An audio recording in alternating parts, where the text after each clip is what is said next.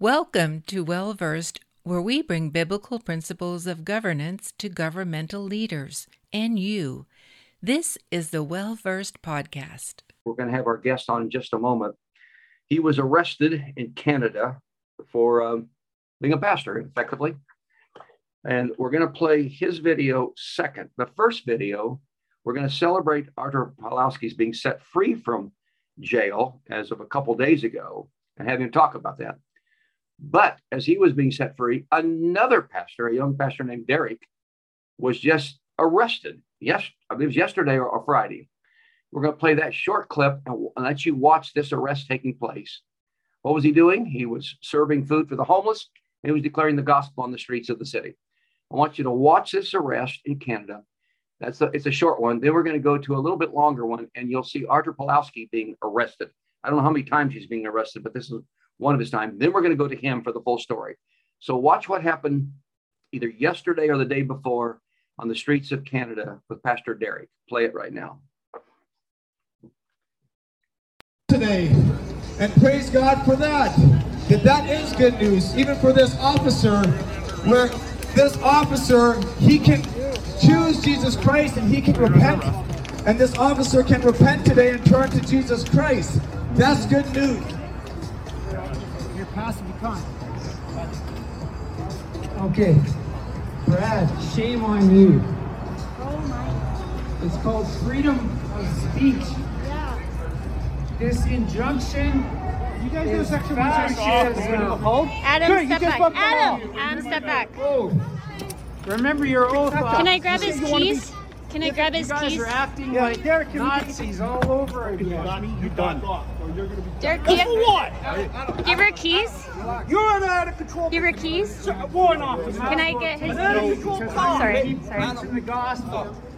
Adam, back Freedom off. of speech. Freedom of assembly. This is a peaceful He's assembly. got. Okay, I'll take. Thank you. To the homeless. What do you guys think about this situation, sir? Like personally, This is not the time. This is not the time for you to break the law either. To global Adam, stop. Adam? lies. I can see your eyes. You guys call agree with this. yourselves Canadians? Shame on you. Adam? You're turning our beloved country. And it by the way, this injunction is temporary. You can't extend it. So you guys are breaking court orders. Bravo! Now get the fuck off Adam, my property. Adam, Adam. Come. Adam? Get going. You want to break Adam, Adam. Evil God will turn around for Do it in the right spirit, please. So God bless. Christ-like, Christ-like.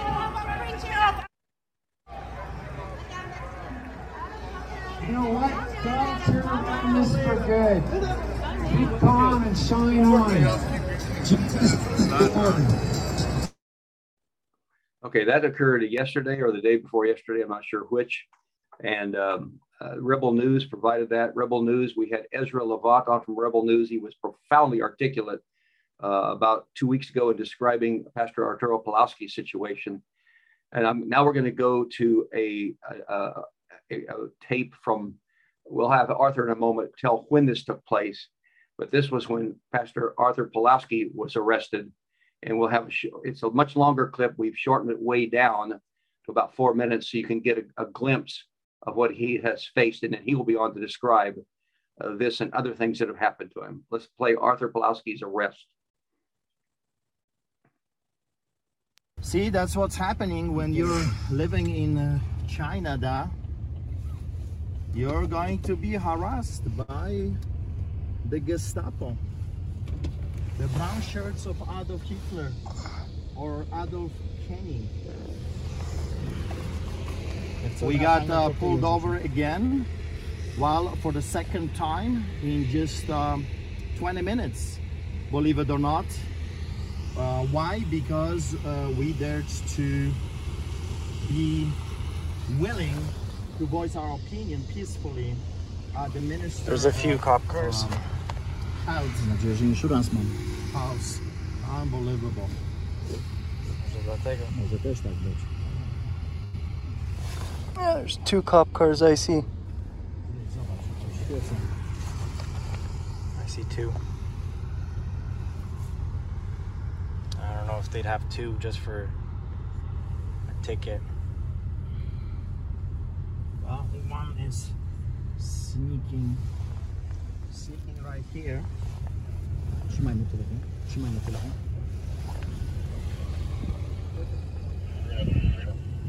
Can I see your driver's license, registration, insurance? Okay. Yep. That, that means, uh, You're suspected of in, being in breach of some of your conditions there. breach of conditions. Yeah, do you have any conditions right now? What breach of conditions? You are David Pulaski, right? Yes. Yep. So you released, you have some conditions? Did you have yeah, conditions? What conditions? Where what were you did I breach? What did I breach? What did I breach? What did you breach? What did I breach? Right now we've got some fresh charges. Fresh charges. You want to step out of the vehicle, we'll have a conversation. Fresh charges. You have fresh charges, eh? There you Step out go. of the vehicle, go that way. Fresh charges, eh? Continuous. Gestapo SS. They're arresting him.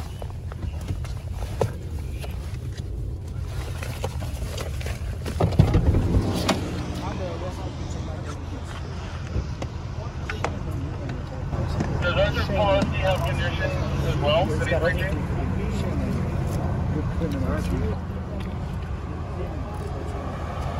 Is this what you do? You arrest preachers? You arrest pastors? You took an oath. You're no better than the Nazis. I know. Come on. You know you get stopped on Nazi. You're sick. You know that? You Hey, don't resist. I don't No, he's not resisting. I Stand up. He's no I'm not resisting. You are a Nazi. Do it the Nazi style. Stand up. You're not. What? Uh, we wanted to stand up, but you want to lay down. He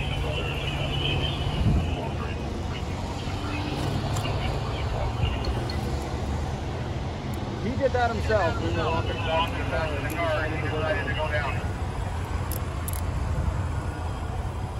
Need a hand helping him up? We will. tell Neufeld he's a crook, he's a criminal, he's a Nazi. He's nowhere near here. Yeah, you get your orders. Tell Neufeld he's sick.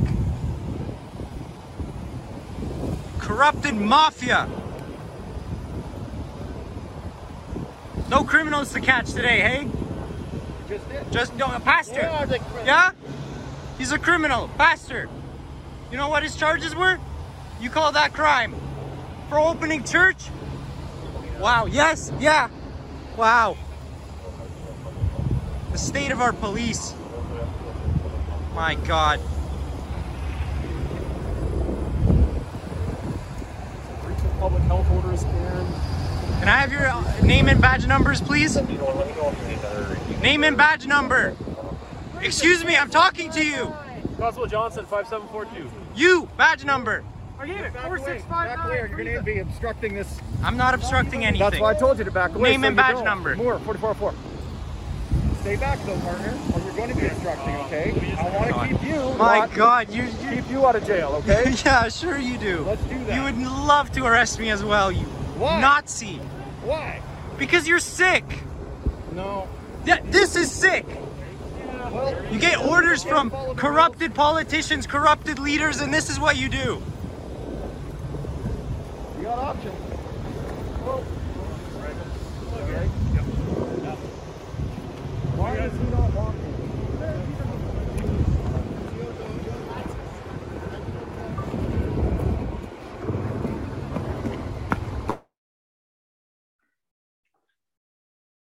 Well, it's a little hard to take that. It's really hard to take that. I introduce my special guest today, Pastor Arthur Pawlowski. You have quite a story to tell. We want to hear from you. Tell us, first of all, how you are doing. We're concerned for you. And then give us the story of what has been happening. Well, first of all, I want to thank you so much for covering the story and, and having my friend uh, Ezra Levant here and my son Nathaniel um, to tell the world what's really going on. Because, you know, we have an idea that Canada is a democratic country, that this is one of the freest Western civilized countries on earth. And of course, as you can tell by my accent, I emigrated here. My parents took us from behind the Iron Curtain first to Greece. We escaped on a boat. And then from Greece, Canada opened its doors and welcomed us. And I will never forget that meeting that we had in a Canadian embassy in Athens when an officer uh, said to us that Canada is the freest country on earth and and, uh, you know, in Canada, I will never forget that he said, in Canada, no one will ever persecute you for your faith. And here I am, 16 arrests so far for me, over 100 court cases. And listen to this 340 citations so far. Uh, just uh, during the, the past six months, or seven now, because I spent two months in prison, almost 50 days on the 51st they released me. Um, i have been arrested five times and the famous arrest of course that the whole world watched was after they invaded against the criminal code of canada. And that's very important. We just like americans we are protected by a constitution the charter of rights and freedoms and also criminal code we have a criminal code of Canada that states in section 176, 1, 2, and 3, that you're not allowed to disrupt a religious service. You're not allowed to do that. You're not allowed to interfere with a clergyman while he is on his way, while he's performing, or on his way from performing a religious services. That's against the law. If you do that, if you dare to do that, that's two years for you. But you see, law and justice doesn't exist anymore in our beloved Canada. It's what they say, the mandates, the, the, the restrictions, um, this total disregard to the law of the land, God and state given rights are out the windows. And they invaded our church during one of the holiest times of the year, which we, by the way, are approaching a year anniversary. So they came with the health inspectors, police, and the bylaw services into the church service, barged in uninvited, trespassed. They didn't care, and they wanted to do an inspection of the building. Of course, all of that is a, is a sham, it's a lie. Um, I have been uh, streaming our services. They had all the evidence. If they wanted to ticket me, um, I have been giving them uh, evidence of what we have been doing. We're not hiding. Our church services were open uh, right on the Facebook page, right on YouTube channel. And actually, by the way, in the end, when they persecute, prosecuted me in a court of law, they used my own videos uh, against me. Uh, that's why uh, when they stormed our church saying we have to physically be there to inspect, it was all a lie. My ordeal started in 2005 when the Canadian government declared that giving free goods and services. And by the way, Derek Reimer, uh, my friend, was arrested yesterday for feeding the homeless and preaching the gospel. I talked to him today because I was greatly disturbed. As you can imagine, I just spent 50 days in hell. I mean, I'll tell you what they did to me in um, in, in Calgary's Remand. But going back to Derek, he started the video uh, of his arrest. Um, I talked to him today. He was released with an apology. So there is something positive happening because of this international pressure. I don't know if you know that um, Justin Trudeau, the prime minister of our great nation, was in Europe and he was booed. Um, the parliamentarians, um, they said he's a dictator, he's a disgrace. Um, a lots of uh, members of uh, European um, uh, Parliament walked out during his speech. So I think they're getting the message that we are not a democracy anymore. We are living in a totalitarian uh, a police state. We are in dictatorship. Those people are not anymore elected officials. They're they're tyrants. That's what they are. So anyway, uh, he was released. The detectives uh, came to Derek and they said, We apologize for this. Uh, that was a mistake. And they released him without charges. So, uh, believe it or not, uh, what happened to me, and thanks to you and people like you that are exposing this great corruption, is saving other people right now because now they're getting the picture that whatever they do to us, the whole world will know about it. So going back to my story, 2005, I received tickets after tickets after tickets, giving free goods and services, illegal, congregating, illegal, placing material on the ground, which was the cross and the tables and the barbecue to feed the poor, illegal, distribution of printed material, Bible, gospel tracts, illegal. I was the first Canadian citizen in 2006 to be arrested for publicly reading Bible. No amplification system, just six of us in the park handcuffed, arrested, facing a year of prison. Won that charge. Since then, I faced over 100 court, court cases and 16 arrests. The arrest that you showed was uh, the 1st of January. So that's how I welcomed 2022 with my brother David. The driver on the left was my own brother, my blood brother that we escaped a communism uh, with and my parents. My brother David was arrested. I was arrested. They put a, number of criminal charges on us. And why? Because we dared to protest. I don't know if Americans are aware that now in the city of Calgary, protest is illegal. The judge ruled that you're not allowed to protest. If you dare to do that, you might be arrested. You can be arrested. And that's contempt of court, which is two years prison term. So it's total insanity. We've lost every right to be free citizens in our beloved Canada. Going back to what happened to me, I have become, I was the first Canadian to get the COVID ticket. I call them the COVID tickets in April of 2020. When the officers, dozen of them, showed up at our church, our church is called Street Church. We feed thousands of people every single week on the streets of Calgary. And uh, they showed up and they said, That's it we're in the middle of pandemic and you're not allowed to feed the poor. And i'm thinking if we are truly in the middle of pandemic then our services are needed more than ever because those people need to eat regardless if we have a pandemic or not because they shut down shelters and thousands of homeless people started to roam the streets. It didn't make any sense. Their logic did not make any sense. So i started to question uh, their wisdom uh, during the crisis. And of course i would not receive any answers. I appealed it to the mayor, I appealed it to the ministers, and then eventually I appealed it uh, to Jason Kenney, the tyrant. I call him the tyrant, the turncoat, the premier. Premier is like your governor. So, Premier of Alberta, Jason Kenney. Fast forward, I received a ticket. I was the first Canadian to get one. And later on, I received over 40 of them, 40 COVID tickets worth millions of dollars, five arrests, and multiple uh, multiple uh, court cases. So that's how my 2020 started from court, ticket after ticket, resistance and rallies and protests. They started to invade our church. First, uh, they blocked our entrance to the church, our parking lot, intimidating people, harassing the parishioners. I stood strong. I kicked them out. They came back with the telescopic cameras taking pictures of our women and children. And if you know anything about communism, eh, about fascism, that's how they would pressure men by intimidation. Hey, we'll take, a, maybe we will not arrest you, but we will go after your family. We'll go after your wife. We'll go after your children.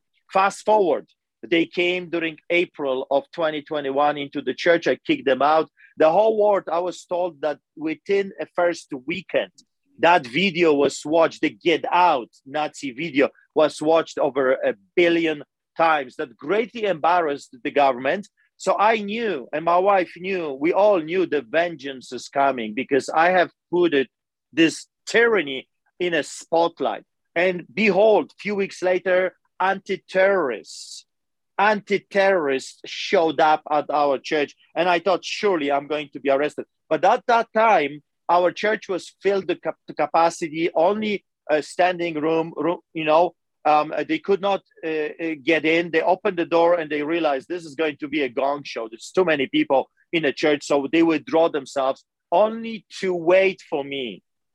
When I, uh, people went home and I was driving back with my brother David and a friend of ours in the middle of the highway, and we were arrested by a SWAT style takedown like you would arrest El Chapo or Al Capone right in the middle of a busy highway, handcuffed, thrown in prison. We spent three days and two nights on concrete. That's how they treat prisoners uh, arrestees because I was not even a prisoner at that time. I was just arrested. You know, a presumption of, of innocence uh, doesn't exist anymore in Canada. The hammer comes hard right away. They arrested me in a very brutal way. They placed me on the ground for over an hour, upside down, with my whole body weight on my handcuffs. Uh, they were breaking my they were breaking my my arms, my wrists. It was it was extremely painful. I think this was one of the most painful arrests I ever encountered. So they wanted to make sure I'm suffering. They were sending a message. And of course, I faced trials. And that's where I decided when I was on the third day on that concrete, I decided I need to come to United States. I need to come to you to warn you, to warn Americans. Listen, you have a neighbor that went rogue. You have a neighbor that is in bed with China. We're truly living behind the Iron Curtain. This is no longer Canada, your best friend. This is China that watch you back. And that was my pretty much message to United States. First of all, look what is happening to us. I am a living testimony. Secondly, rise up, stand up. God is saying to the great American eagle, rise up, start flapping your wings. It's time to soar. It's time to roar. American uh, lions, come forth. We need to we need to get the biggest pride of lions ever. Fast forward, I spent four months in your beautiful nation, touring around, meeting as many people as I could, being at any conference, anyone that would invite me, I would attend because I believe that God sent me to your beautiful nation with a very specific warning. Stand up, rise up, watch, because if you're not careful, if you're not vigilant, this is your future and this is the future for your children. Believe it or not, I met with governor, uh, state senators, congress people on the way back to Calgary. My lawyers called if there are any outstanding warrants, and they were told no. Artur Pawlowski can come back to the to, to, to Canada, no problems whatsoever. I, on the tarmac, I was asked to step out of the plane and they were already waiting for me. I was handcuffed. The Calgary police was waiting in the customs building like gangsters that they are, like muscle for Al Capone. They were waiting over there and boom, I was taken again to jail. My crime? Well, I'm a very famous criminal and very dangerous to the state. My crime was inciting people to come to church, participating in illegal gathering, church, and officiating an illegal gathering, a church service, criminal charges, handcuffed, arrested, facing a big trial. In the meantime, in the meantime, my first original trial was uh, wrapping up, and then I was sentenced with my brother David and another fella. And the judge has given us a compelled speech. If by now Americans and everyone or anyone that is watching this, if by now you had your doubts that we have been taken over by China, now listen to this judge's order. A higher ranking judge has given us a compelled speech. What is compelled speech? It was government approved speech that I had I had been commanded, ordered by the judge and my brother David that every time I do a show, every time I preach in the church, every time I talk to another human being, I have to tell them that masks do work, vaccines are saving lives. The whole CNN rhetorics of Chinese propaganda. The judge said, if I don't do that, and my brother David, we will go back, we will go back to, to prison. So we had a choice and I have chosen to stick with the truth and with God. I grabbed the microphone right after the judge ordered me to tell the compelled speech. And I said, Judge, I'll never obey this order. You can arrest me if you want. You can imprison. You can take the keys and throw them out. I will never submit to this order because, first of all, it's illegal. Secondly, is from the pit of hell, and we are not in China yet. This is still my beloved Canada. We have rights, and I will appeal it, and I'll fight you until Jesus comes back. So we appealed it. The Court of Appeal stayed this portion of the of, of the judgment, and we are facing the appeal court in June in just few months. Fast forward, I have been invited all over the place to encourage people uh, to be, you know, at the protests and rallies, and of course, our church is packed to capacity. I have become very popular within the freedom movement. Why? Because I was willing to pay the price. I was willing to go there when not many people wanted to go and encourage them and give them hope. And the government started to fear. For example, last time, just before my arrest, we had 20,000 people every week showing up on the streets of Calgary. We had 8, 10, 15 blocks of people, like a river of masses chanting for freedom. And I have become so popular during those, those uh, rallies that people asked me to run for the premier of Alberta, to run as a politician, which I never did. I'm a pastor, but I said to them at, at the last interview that I ever did before I was um, arrested by a SWAT style, you know, FBI uh, takedown. I was asked if I would consider to run for office.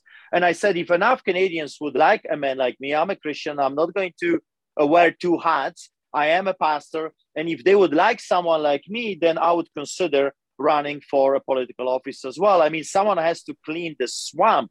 It's stinking, it's evil. And um, and if God will choose me to do it, I'm willing to take that for a few years. I'm not a career politician. I don't want to be, but for a few years, I think I would be able to at least clean a little bit of this of this craziness. So that was my last interview. Then I was invited, and I'm sure Americans have heard about the truck convoy. You've heard about that, right? Truck convoy is a it was a gathering of average Joes, you know, average people. They were not just truckers. Everyone, nurses, ex-police officers that were fired, um, firefighters, clergymen, everyone, anyone, all Canadians came together in this convoy. We called it truck convoy because it started with the truckers, but it became a way bigger than anyone would anticipate. Million people joined us.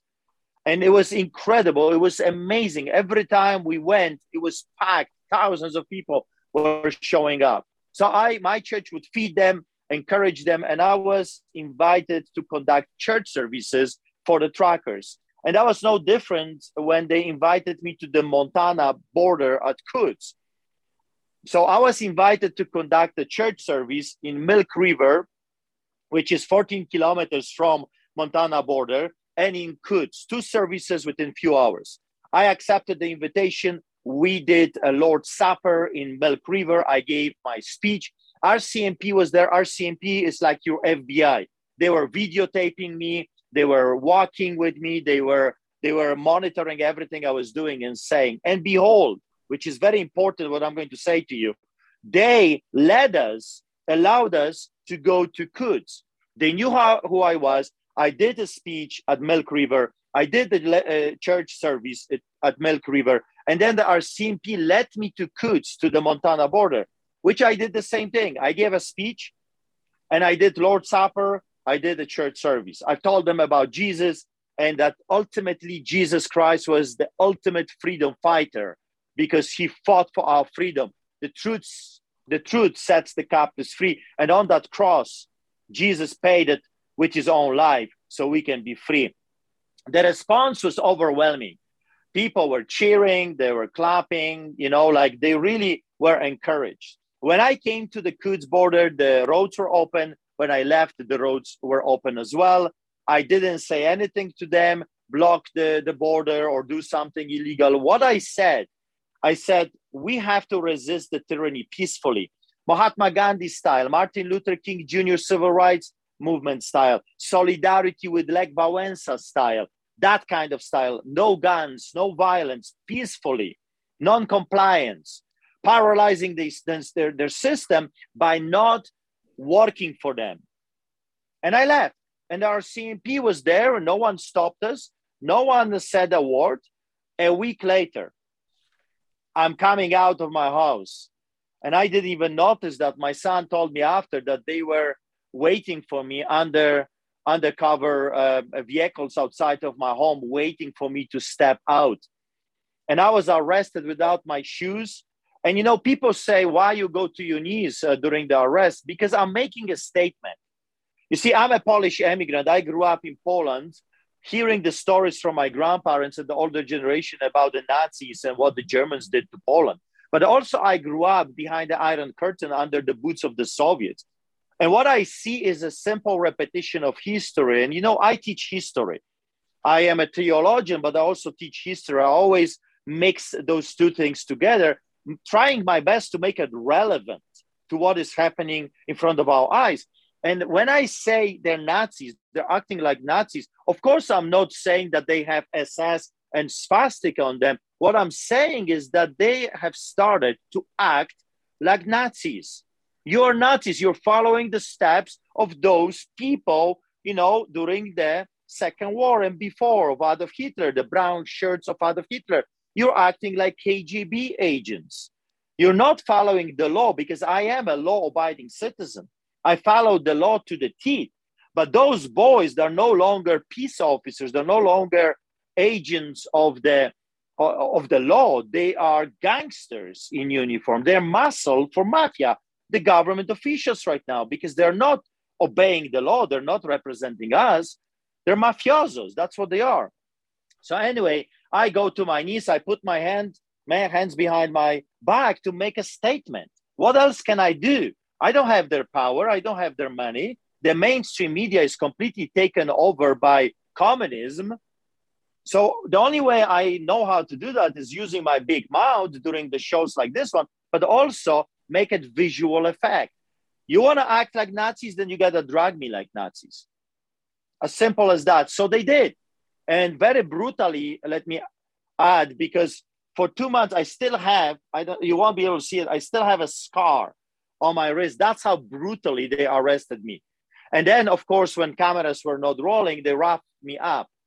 You know why? Because they are law abiding agents of the state and they can get away with the murder. So they wrapped me up. And then, behold, I received multiple charges, very big charges, brutal charges. They accused me of mischief over $5,000 with interfering with the crucial infrastructure, like infrastructure like terrorists. They basically said, I am a terrorist. I, I'm telling you, it was a scary moment.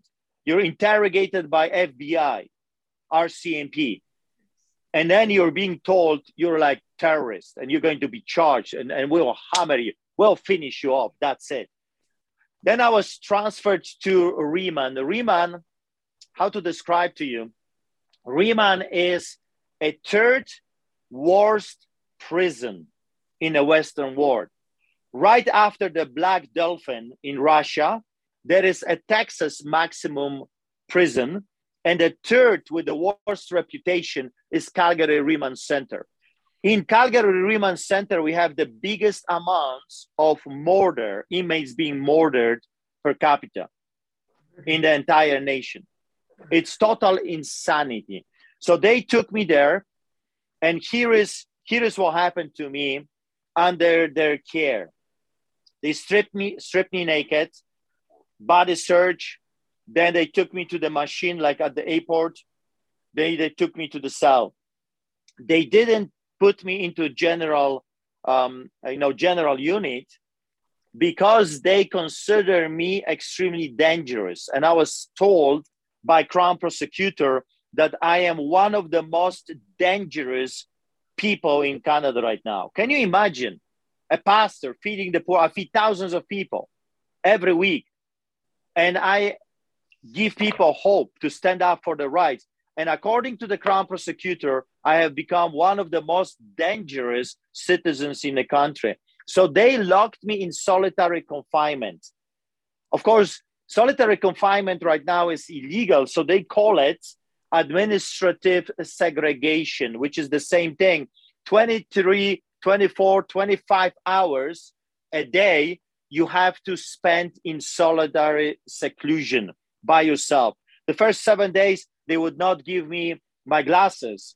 They would not give me the Bible. Uh, they would not give me anything to, to, to read. So now imagine being locked in a bathroom. And, you know, I think that some of your bathrooms are pretty big. So try to find the smallest one in your house. And now you are to spend there 24 hours, sometimes 25 hours, nonstop, doing nothing because there's nothing to do. I couldn't read because they refused to give me my glasses. And that was going on for a week. I'm telling you, all the physical heartache, out of all of the stuff that they did to me, this was torture.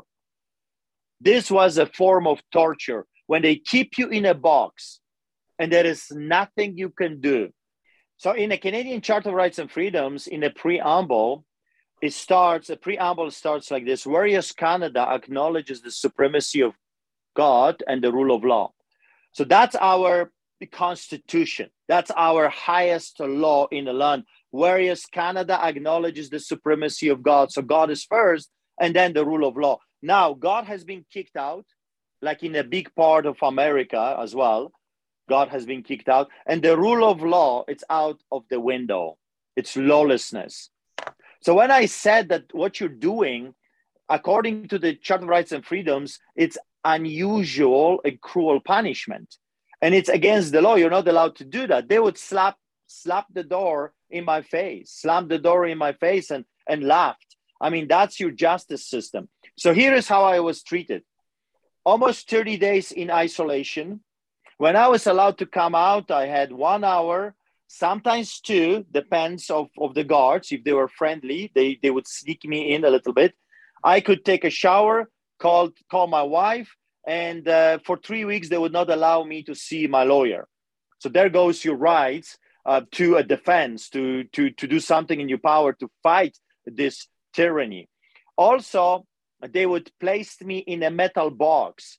So for example i would be taken out of my cell no reason given I would be placed in a metal box. One time a bigger one, another time and a, a, small one that you sit like this and there is there is nothing you can do and you're suffocating. Like literally I was passing out. For a whole day they would not give me anything to drink. In my cell there was no water and they would place me in a metal box where it was extremely hot and they would not give me a reason why am I treated like this. Then I would be taken out stripped naked, checked again, and a body scanner again. And when I told them, I see, I said to them, listen, what I know about the body scanners is that they can hurt you. They can hurt your body. You cannot just keep scanning people all the time. And they, and they laughed. You know, they thought it was hilarious what they were doing to me. I mean, unbelievable. And back into the cell. There were some good things that were happening because every time I had opportunity, I would come out and I would calm down the people that were going crazy. So now imagine you are in a unit and people are screaming and they're banging on the doors and they're going nuts because 22 to 25 hours every time they would spend in isolation and there is nothing to do. You go crazy. I witnessed people losing their mind, banging, yelling, screaming. I saw a man that would stare at one point on the wall day in and day out for weeks. He would not move. He would just stare into one, one, uh, you know, point, whatever he was seeing on the wall. Um, insanity. So what I would do, I would go and I would pray with them, and soon the whole unit learned that there is a pastor here and that I'm willing to talk to them and pray. By the time I was kidnapped from from Calgary Remand Center, I'll tell you what happened. I had the entire unit. First of all, the guards said that this is the most peaceful unit in the entire jail, a prison. And also, I had my entire unit, all of the boys at my tables doing Bible study and church services because our church service was denied to us. You see, the administration said that we're not allowed to go to chapel. That that's that's not really uh, as important. Uh, we can read the Bible if we want in our cells. We're not allowed to participate in the church services. So, what I decided to do when we filled the petition, we signed a petition and we said to the administration, listen, if you don't take us out together, you're going to have a problem in this unit. And finally, I think they realized there's going to be a riot and they let us all out. And that's how I started my church services and prayer meetings. By the time I was kidnapped from my unit, I had the entire unit, all the boys at the church service listening to the Bible sto- stories and praying. I had Muslims, ex murderers, uh, bank robbers, drug dealers, you name it, sitting and listening to the Bible studies. I led a number of them to the Lord. And I had such a huge impact that the guards were told to move me to a different place. So I'm sitting at the table. A guard comes to me and says, Pawlowski, you have a visitor. And that was weird, I'm telling you. That was, we knew something is, is, is wrong because for the past few weeks, the guards were inciting people to beat me up. They were offering, they, uh, they were offering extra hour for the inmates if they would beat me up. They were offering all kinds of incentives if the prisoners would hurt me, beat me up, or stop me. And because I was so popular there, all of those boys said, "No, he's a pastor. He's a he's a priest. We're not going to beat up a priest. He's a good man. We deserve to be him here, but he does not deserve to be here." So that plan didn't work. So they had to change the environment because I was so popular in my unit when I was being taken out, every day they would take me out from my cell and they would place me in a box on concrete. When I was coming out, the boys would look and they would say, if anything happens to this man, we're going to hurt you. If anything happens to this man, watch for your back. And when I was coming back, the inmates would be yelling, Free Pastor Art, free Pastor Art. So the guards, the administration realized that those people love me and they're not going to hurt me. So when they took me, because I had a visitor, uh, they placed me into the custody of the sheriffs. They put chains on my legs and on my, my on, on my wrists, and I was transferred three hours away from my home to Edmonton, and I was placed in MaxPod. I don't know if you know what that means. That's a unit, just iron and glass on the third floor, it's for the most dangerous murderers, the most dangerous offenders, for people that murdered, attacked guards, and uh, and I was placed over there again in solitary confinement with a document that I am extremely dangerous for the staff and the facility, and that I'm going to spend there 15 days to 45 days in segregation, perhaps indefinitely. In other words, they said we can keep you here forever if we want to. The next day was the trial, and I begged my lawyers. I said, "People, they're going to kill me here. They have intention to really hurt me. I have, I, I am in this hell. It's extremely cold. It's so cold that I can't sleep. I'm shivering." All, all day long and all night, you're shivering like this, like you're outside. And we're talking about Alberta eh, and with the snow outside. It was extremely cold. And I said to the lawyers, listen, if you don't tell the judge what is happening to me tomorrow, I'm going to die here. They have intention to hurt me and I will get very sick or I will die here. So they said that to the judge. And I think it scared them.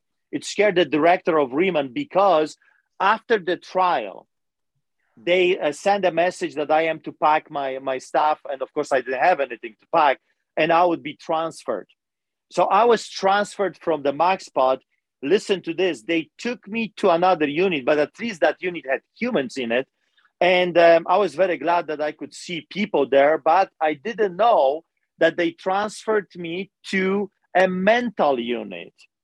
Can you imagine? They placed me in a mental institution within the remand center. So when I saw people walking in a circle and jumping up, and you know how crazy people are, right? It was like, wow, this is a mental institution here. So I turned to the guards. I said, I said, what kind of a unit is this? Like, where am I? Where am I? And they started to laugh and they said, you are in wild, wild west. This is a mental unit. So I realized those people are messing with my head. They're trying to break me. They're trying to to to crush me to a point that I would quit.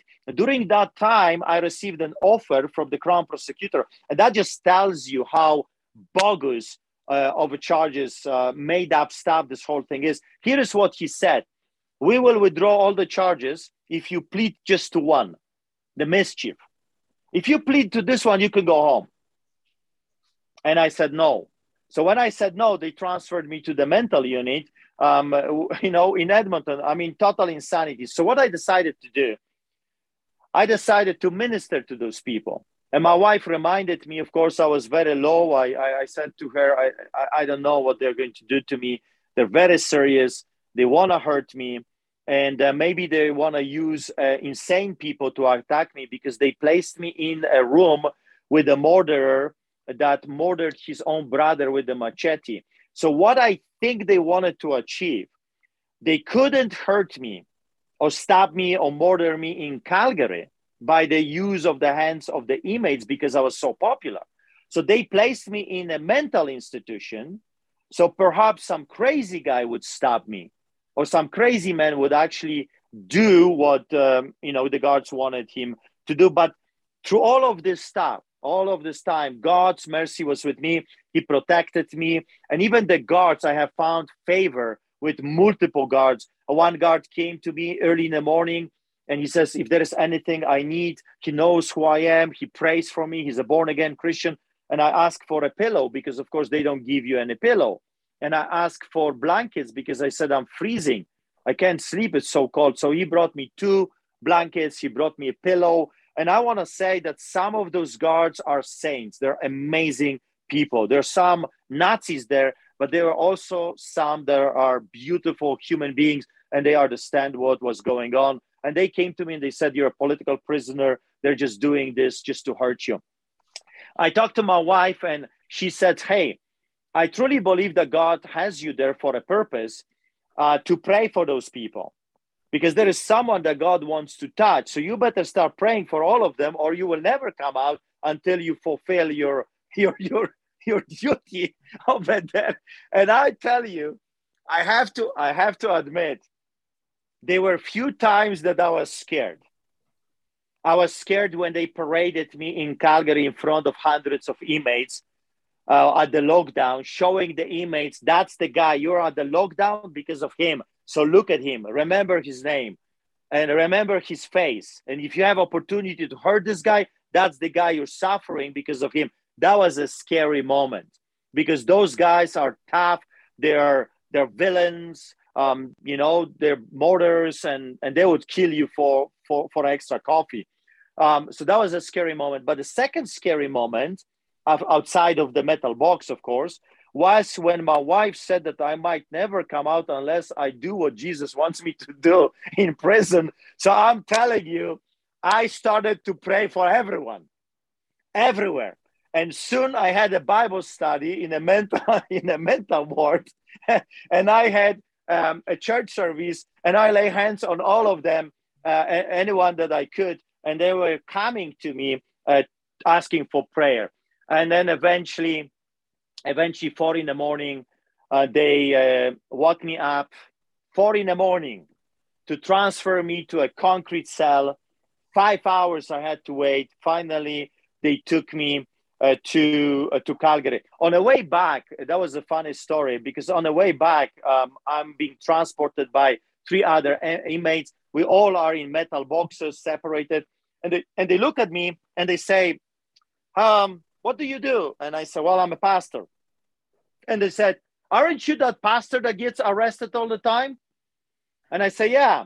Well, I read about you in the papers. You are our hero and they were so happy. They said, "You are a celebrity. We're riding here in with a celebrity." I mean, that's so cool, you know. So God has a sense of humor everywhere, and um, I was taken to Calgary uh, to my old unit, and they snatched me, as you remember, uh, without even being able to say goodbye. And then last day I spent with my boys there, and I, I you know, we hugged each other. I told them goodbye, and the next day and the next day ended with a splash. They stripped naked me.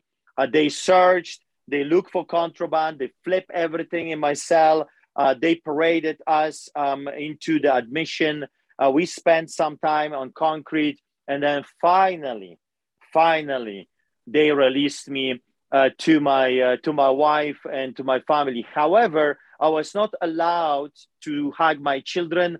I was not allowed to hug my father that came to welcome me.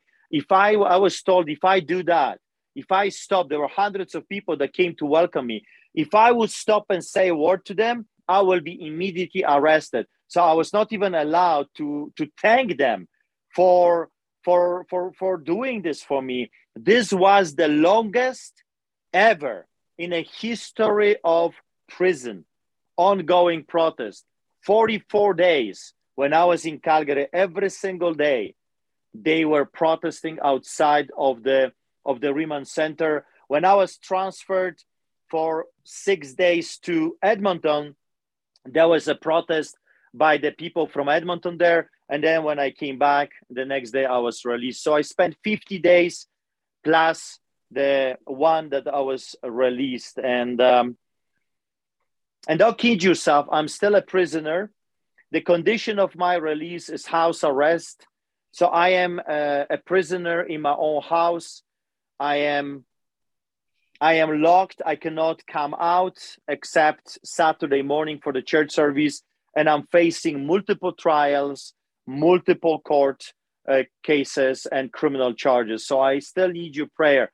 So that's pretty much in a nutshell. Of course, the story is a lot bigger. I'm going to write a book about it because there's so many things that happened during that time. I mean, 50 days doesn't sound too much, but I'm telling you, when you are arrested and processed and you're spending time in prison, you learn how to survive day after day. But what they've done to me, they psychologically, they tried to break me physically and psychologically. So every day I didn't know what is going to happen to me. And I think that was the hardest part of this journey. Never knowing where I'm going to be stopped, never knowing where I'm going to be ar- uh, attacked, never knowing where they are taking me because they never would say, you are to go with us. And I would be escorted by multiple, multiple um, guards. And it's like, my God, what have I done? I, I'm locked in a cell alone. Why they're dragging me somewhere? So they were only messing with my mind. One day they left the door open and uh, and they talked to two guy two guys uh, to to beat me up. And they opened the doors by accident. And those two guys refused to kill me. They refused to beat me up. So uh, i think that was the hardest never knowing what is going to happen. And and in a good uh, uh, you know in a good way i had to completely rely on on god and his mercy over my life.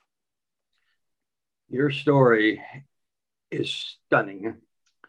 I I have lots of questions, but I'm not going to ask any of them because I want to go to prayer for you. But I, I only just one thing: how can people financially support your uh, attorney's fees? How can they how can they be a part of the funding of your court cases? Please tell us an address that we can go to an email address or website.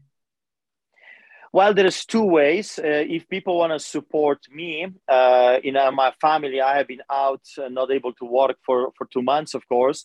They can go to www.streetchurch.ca, streetchurch.ca, because we are on the streets. It's a street church. We feed thousands of people on a regular basis. And even though I was in prison, and even though I am in house arrest, the ministry continues. We have associate pastors and my wife, of course. What a hero what a lioness uh, she is. And my son Nathaniel, that was conducting those um, uh, those vigils, uh, those protests. I mean, wow! I'm so proud to have a church uh, like I have and a family like I have.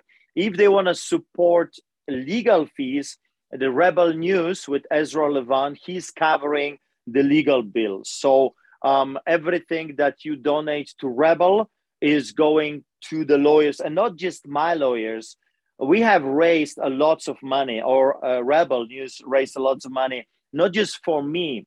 They're using my story, and rightfully so, because um, lots of people know about what happened to help thousands of other Canadians that are facing this tyranny.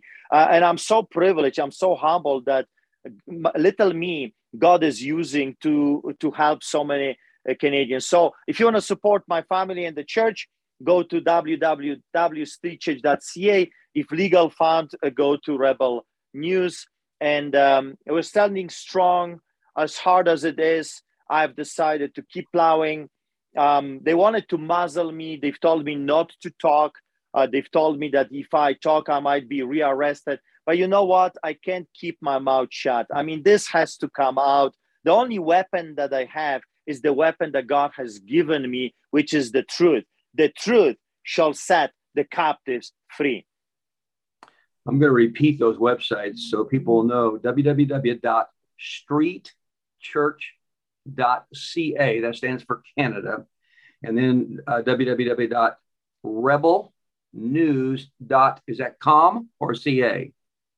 I think that's com, and it's saveartur.com. That's where um, you know you can donate. Uh, it's it's already set up.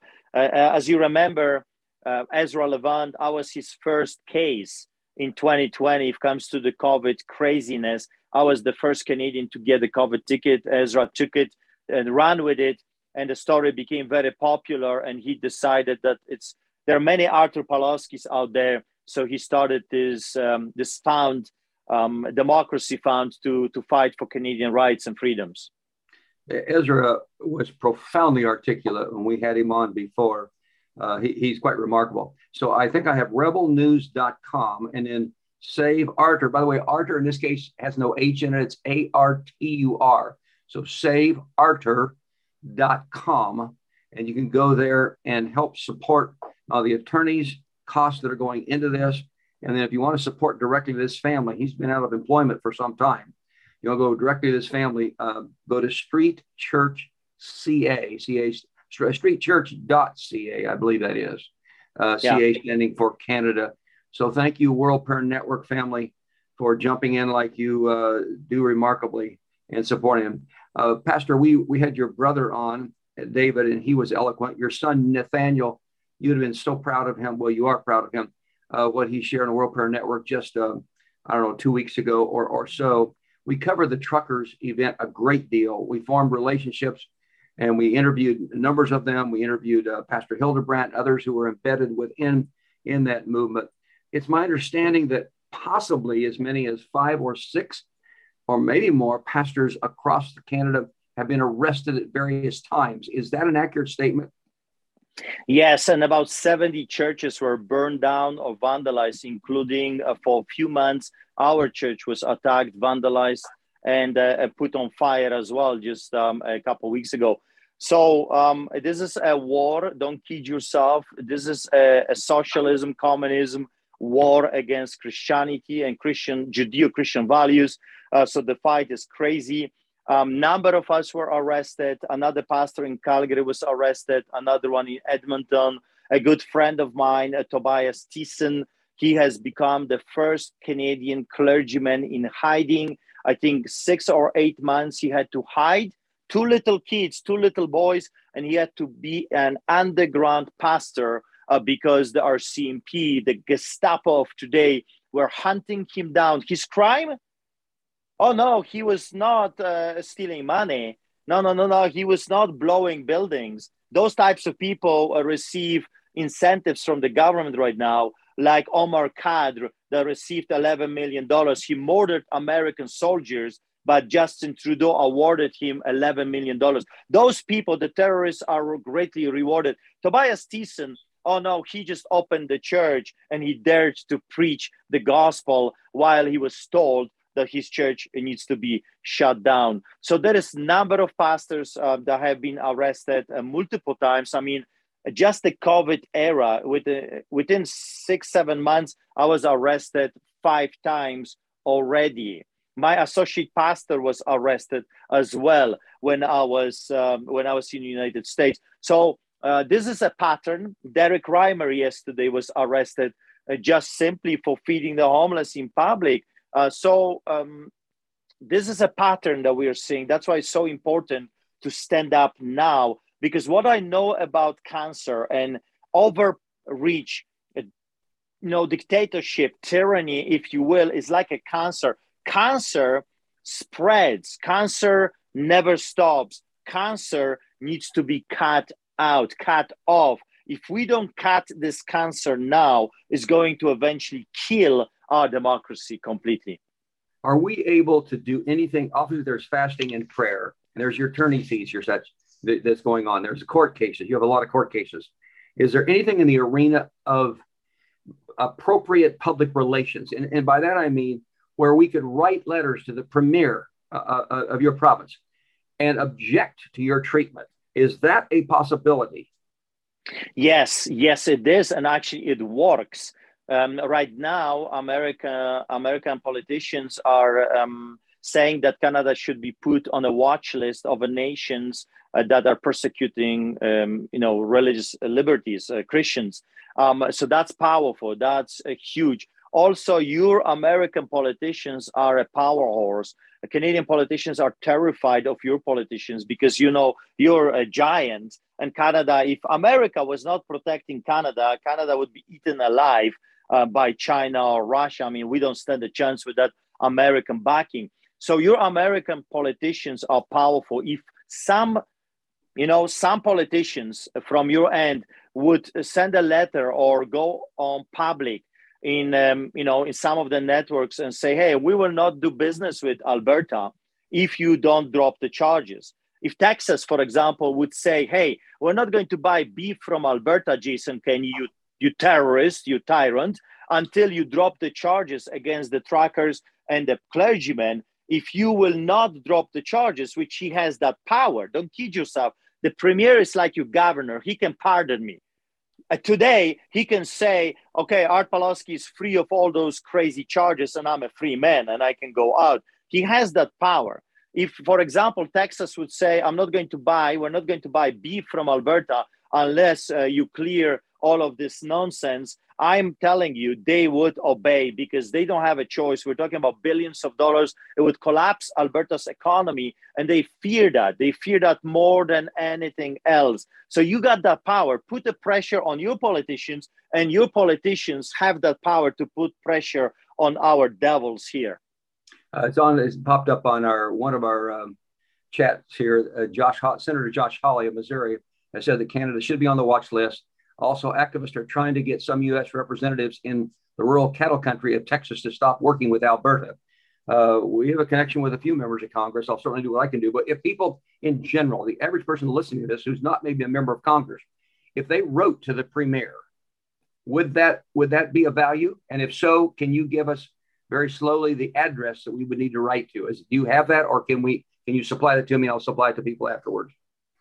Yeah, I don't have the address, but I know that politicians are extremely annoyed by the amount of complaints. So when a massive number of people are calling them or calling their secretaries or calling their offices, they get crazy annoyed. For example, what was happening when I was in prison, um, every time Jason Kenney would show up uh, during the public meetings, the people would ask him question, uh, why are you persecuting Pastor Artur Pawlowski? Why is he in prison? Why, why, why, why, why? Uh, because you got to remember, Jason Kenney uh, broke the same uh, rules and mandates that I did.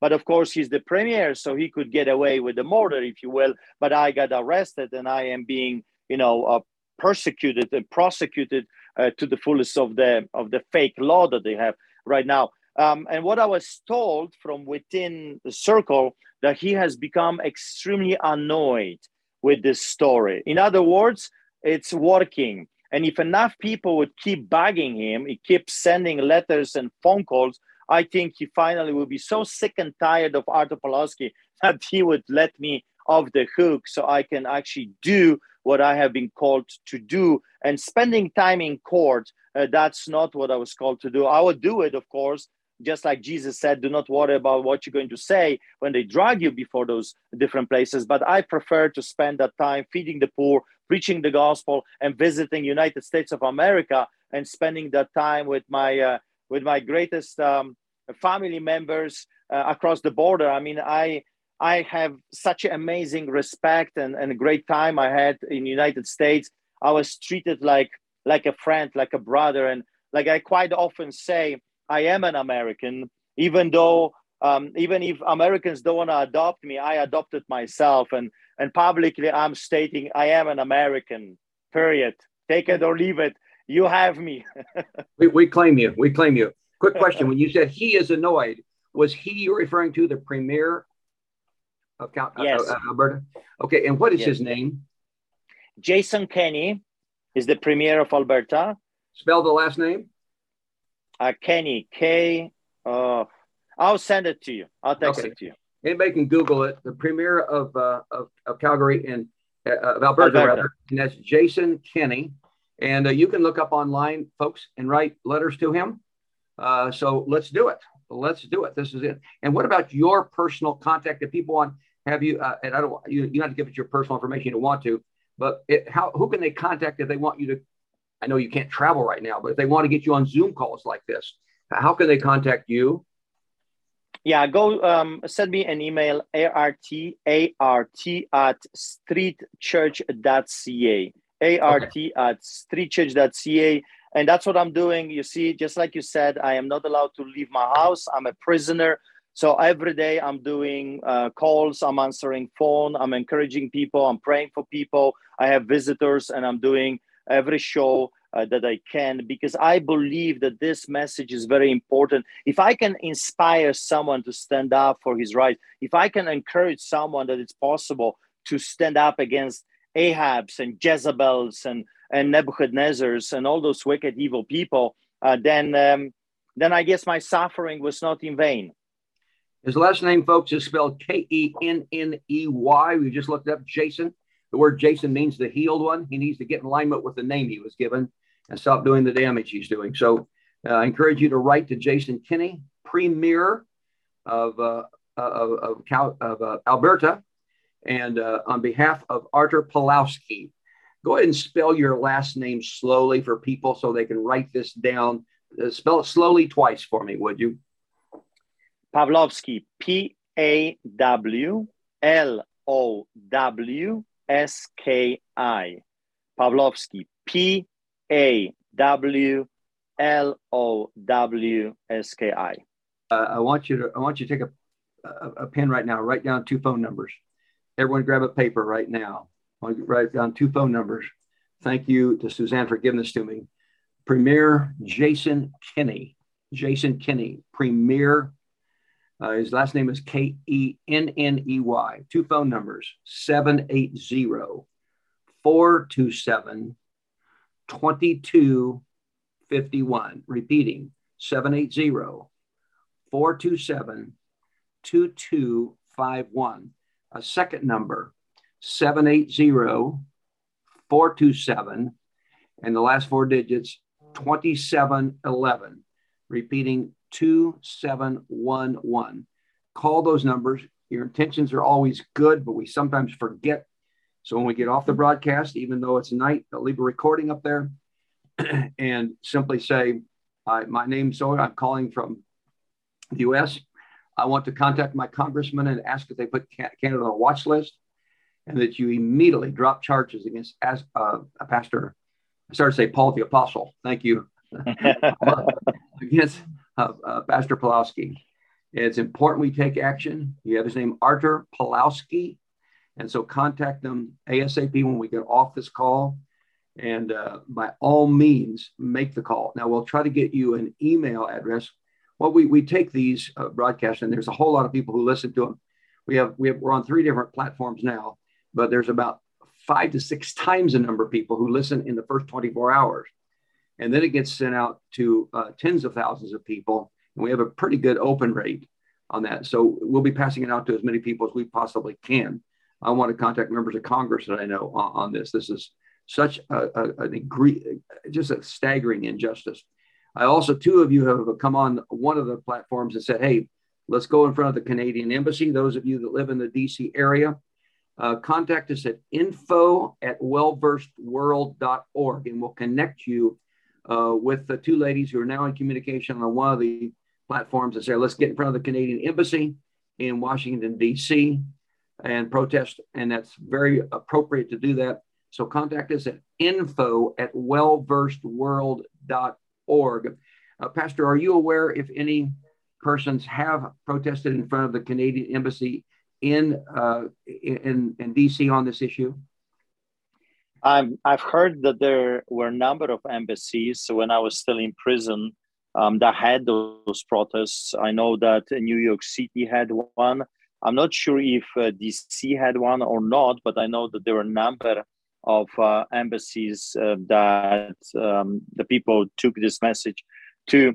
What I know about politics, and I have, um, you know, now not so many in Canada, but I used to have lots of um, friends in political arena. What I know about politicians is that they love to do their dirty deeds um, unnoticed. They don't like to be back. They don't like to be annoyed. They want to do their thing kind of under the radar.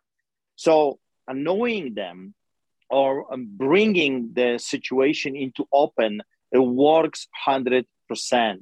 You know, so when you go to embassy, when you um, you know make a presentation, when you send a message to the politician, when you kind of uh, you know w- when you um, bang them a little bit, it works. It works because they don't like that. They want to be left alone to do whatever they're doing. And uh, it's power. We have the power. And I have been saying this so many times. They think they have the power, but the truth is, we have the power. There's more of us than of them. We just have to come united on united front. And I always say to the people, forget at least for now all the 10,000 things um, that uh, you know bring division.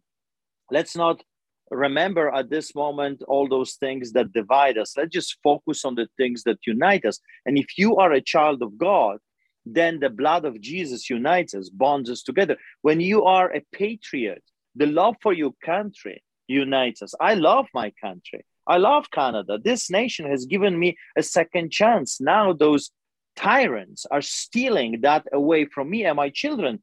So if you are a patriot in America, that unites us. The love for our nation, uh, you know, unites us. The love for our family unites us. The love for Christ unites us. So we got to focus on that. And I'm telling you, there is more of us than of them. We just have to put that in our mind and then keep plowing.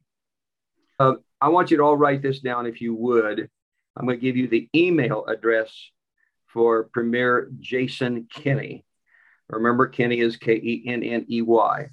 So it's Premier, and that's P R E M I E R, repeating P R E M I E R, at gov, G O V, dot AB, that'd be for Alberta, dot CA for Canada.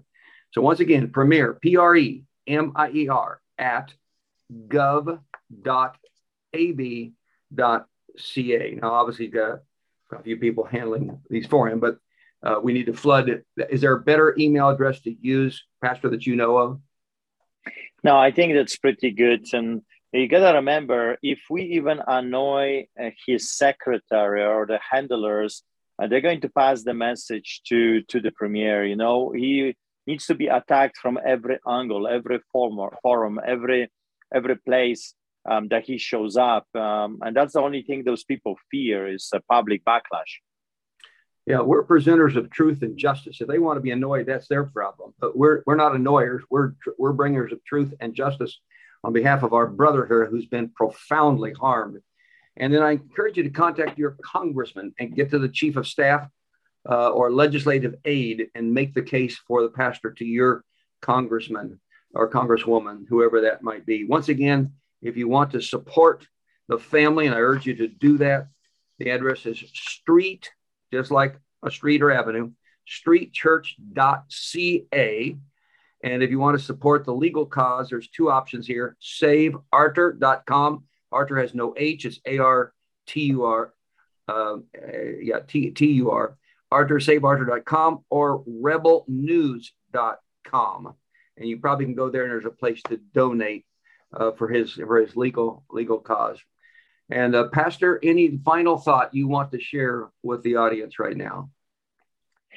Well, as as dramatic as the story might be, and and the difficulties that we are facing, I want everyone to know that we know how the story ends. We know that we win in the end, and you know I want you to focus on the price, and the price is that we're going to spend eternity with Jesus Christ. So don't lose your focus. We are plowing we're putting the seeds wherever we go, either in prison or on the streets or wherever God sends us. But I want I want you not to be discouraged. No matter what the enemy throws at us, Jesus shows up in a fire.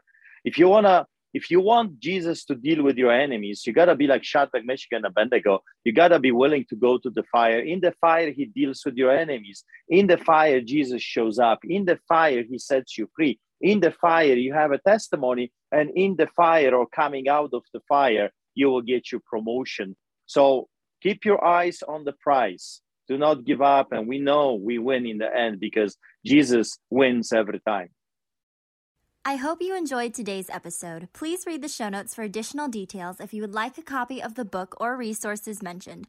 Remember that Well Versed is a 501c3 tax deductible nonprofit organization. We rely on your support and partnership.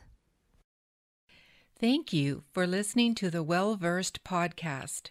For more information, please go to www.wellversedworld.org.